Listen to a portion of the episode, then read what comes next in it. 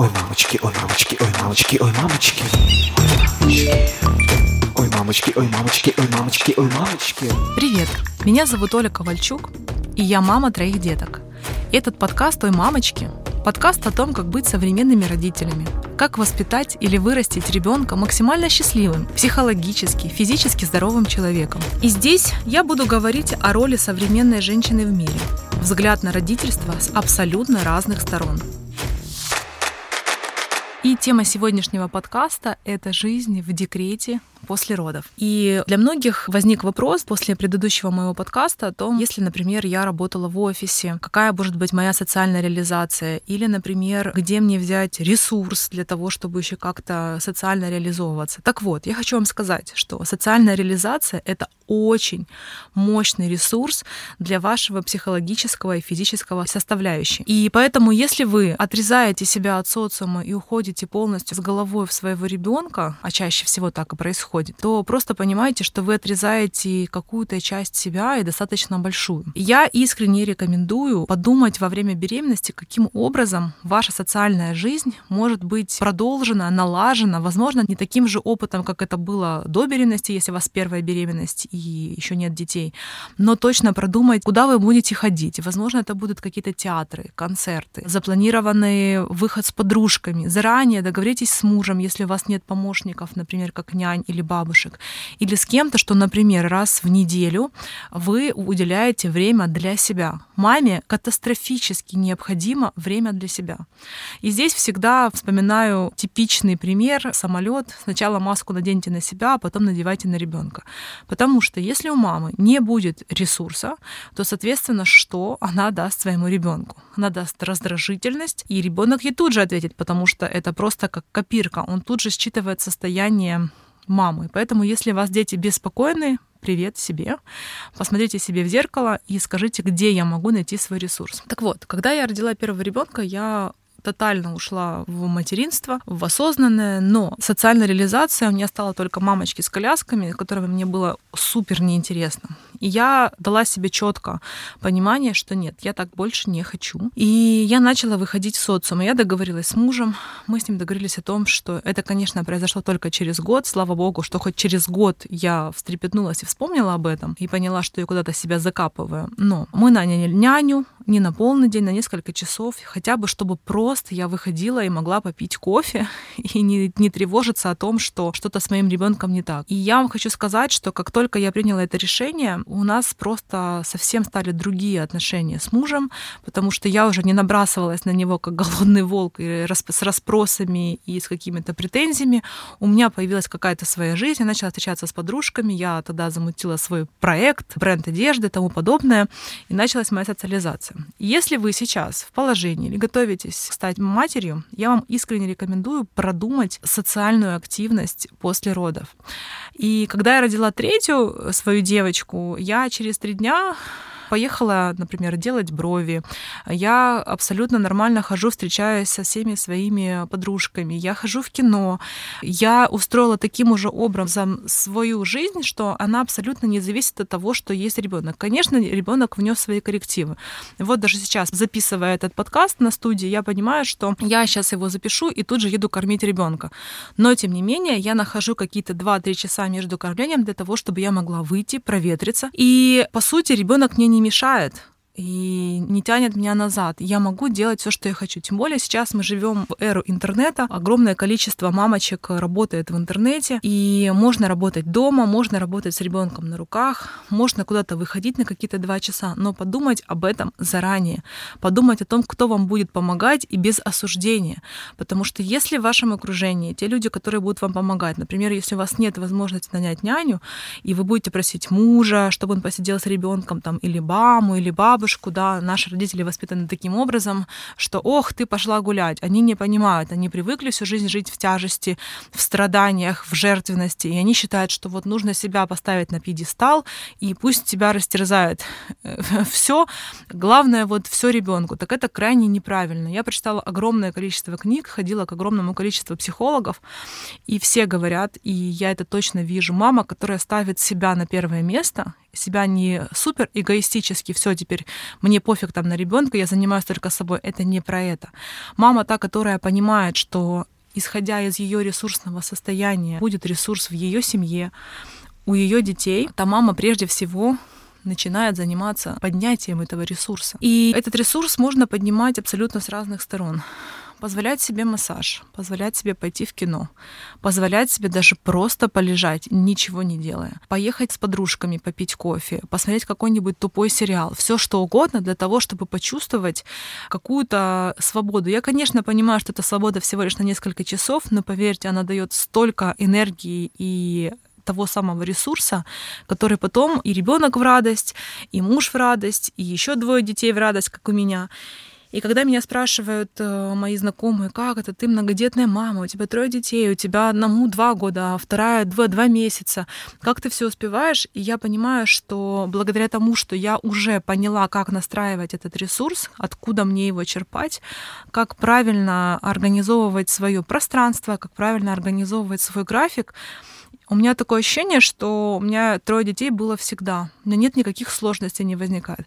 А, и самое важное, что я хочу сказать, что, например, когда у меня родился первый ребенок, ко мне приехала помогать мама. И, конечно же, там многих вещей я думала, что я не знаю, но чисто на инстинктном уровне я делала все то, что нужно было моему ребенку. И вот когда родился мой третий ребенок, мама говорит, я приеду тебе помогать. Я говорю, нет, мамочка, спасибо, не надо, мы справимся сами. И я вам хочу сказать, что адаптация после родов вот с третьим, это просто невероятное. Такое ощущение, что она была с нами всегда. Никто не вмешивался в нашу семью, никто не давал мне никаких советов, никто не рассказывал мне, как надо, как не надо. Мы делали все, что, мы, во-первых, мы уже знаем, да, у нас есть опыт.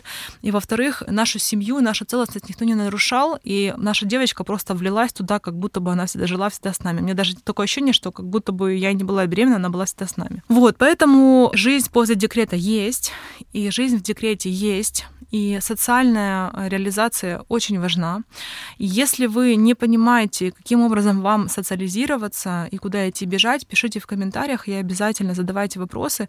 Мы обязательно с вами проведем сессию вопрос-ответ, на которую я буду отвечать на все ваши вопросы. И, возможно, в диалоге, в таких диалогах мы найдем с вами тех, кто не понимает, куда им двигаться, мы найдем какой-то какое-то решение. И для того, чтобы у вас было побольше мотивации все-таки искать и восполнять свой ресурс, в этом же подкасте я хочу вам рассказать о роли вообще женщины в мире, о роли женщины в семье и о роли женщины для женщины. Ой, мамочки, ой, мамочки, ой, мамочки, ой, мамочки. Энергетически поле женщины сильнее мужского как минимум в 7 раз. Йоги говорят в 21 раз, психологи говорят в 7 раз. Неважно. В любом случае женщина энергетически сильнее мужчины гораздо. И вот это вот внутренняя... Каждая женщина обладает этой энергией. Каждая. Услышьте меня. Абсолютно каждая. Просто потому, что вы родились женщиной, вы энергетически сильнее, чем мужчина. Но у нас устроен мир таким образом, что когда ребенок рождается в мужском теле, а я точно могу об этом уже говорить, у меня два сына и одна дочка, когда ребенок рождается в мужском теле, теле его главная задача стать мужественным. И поэтому обратите внимание, какое огромное количество мужчин у нас инфантильных, которые живут с родителями, которые перекладывают ответственность, не берут на себя, да, которые не научились вот этой вот мужественности. Каким образом мужчина становится мужественным? Только тогда, когда берет на себя ответственность. Но мужчинам, как правило, ответственность брать на себя очень сложно.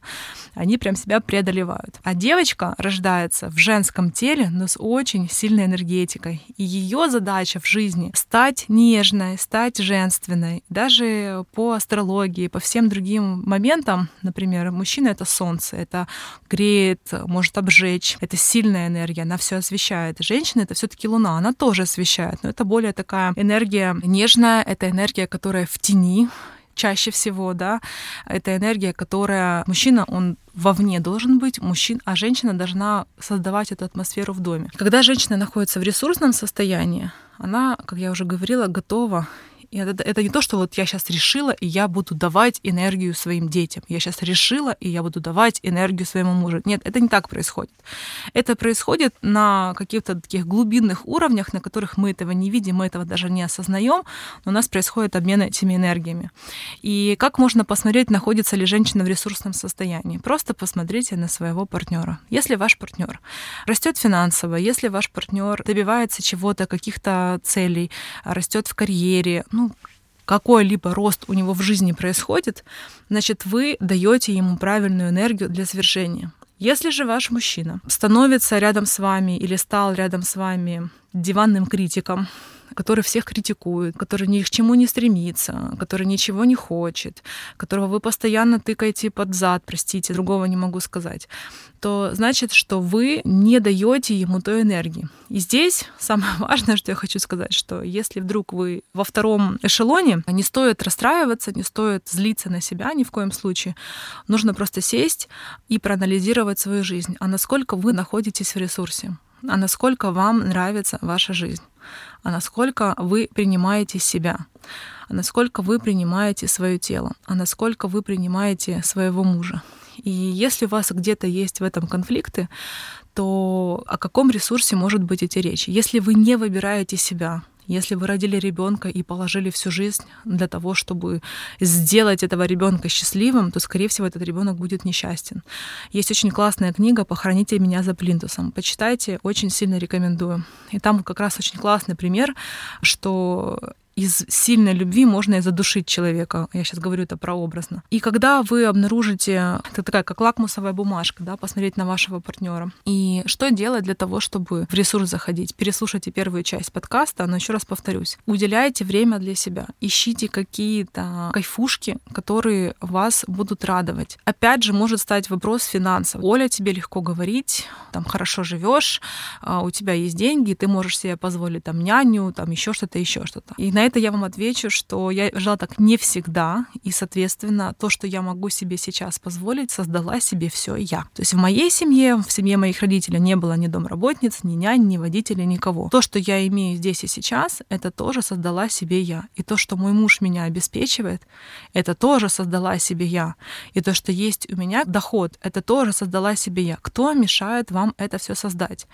Но вопрос здесь не про то, чтобы закатить рукава и идти работать, зарабатывать, а вопрос в том, чтобы поднимать свою женскую энергетику. И когда вы поднимаете свою женскую энергетику, вы делаете благо, вы по, по сути освещаете весь мир. Вы делаете благо для себя, вы делаете благо для своих детей, потому что они растут, скажем так, в энергетически правильной семье. И вы делаете благо, конечно же, для своего партнера, потому что он тоже начинает расцветать. Потому что у мужчины задача на эту жизнь только одна. По сути, это реализовываться и зарабатывать деньги, реализовываться в социуме. Он не может рожать детей, он не может быть красивый. Ну, сейчас, конечно, в современном мире много у нас мужчин, которые красивые, но это немножко другая история. По природе так не было задумано. А когда вы же женщина, то у вас три вида реализации. Вы можете родить ребенка, и вы уже реализовались как женщина, потому что вы дали жизнь еще одному человеку. Вы можете быть реализованы в социуме, и вы можете достигать, вы можете зарабатывать, вы можете руководить э, крутыми компаниями, вы можете все. И третье это просто быть красивым, это тоже реализация женщины. Поэтому почувствуйте свою силу, и женщина может реализована быть как в одном из этих трех, так и во всех трех одновременно. И как только в нашем современном мире полностью цельная энергетика женщины не может быть цельна, да, если у нее нет реализации в социуме. Она может быть абсолютно разная. Я сейчас не говорю о том, чтобы вы должны идти работать или у вас должны быть какие-то проекты. Нет. В социуме это обязательно общение с девочками, это обязательно общение с женщинами. И опять же, очень важно смотреть, с кем вы общаетесь общаетесь, какое ваше окружение. Если вы общаетесь с вашими подружками, которые недовольны жизнью, которые постоянно рассказывают, какой у них плохой муж, какие плохие дети, и даже если у вас все хорошо, вы как блог насобираете этих мыслей, и у вас в жизни начнет происходить примерно то же самое. Если же вы общаетесь с успешными, с гармоничными женщинами, то вы становитесь гармоничней. То есть, смотрите, когда мы общаемся с негативным человеком, он нас заглатывает в свой негативизм эгоизм. Когда мы общаемся с человеком, который нас расширяет, а это расширение идет, когда мы общаемся с людьми чуть-чуть там выше своего уровня по разным моментам, не только там материальным, то мы расширяемся и освещаем этот путь гораздо большему количеству людей, чем только для себя. Поэтому выбирайте свое окружение, обязательно социализируйтесь И если вам понравился этот подкаст, э, задавайте вопросы. Возможно, немножечко сумбурный. Если у вас есть какие-то вопросы или, возможно, вы хотите с чем-то поспорить, пожалуйста, пишите. Ставьте звездочки, если вам понравился, и делитесь. Ссылка на мой подкаст в своих социальных сетях. Пусть как можно большее количество людей узнают, что есть такое место силы для женщин и поддержки. Пока-пока. Ой, мамочки, ой, мамочки, ой, мамочки, ой, мамочки. Ой, мамочки, ой, мамочки, ой, мамочки, ой, мамочки.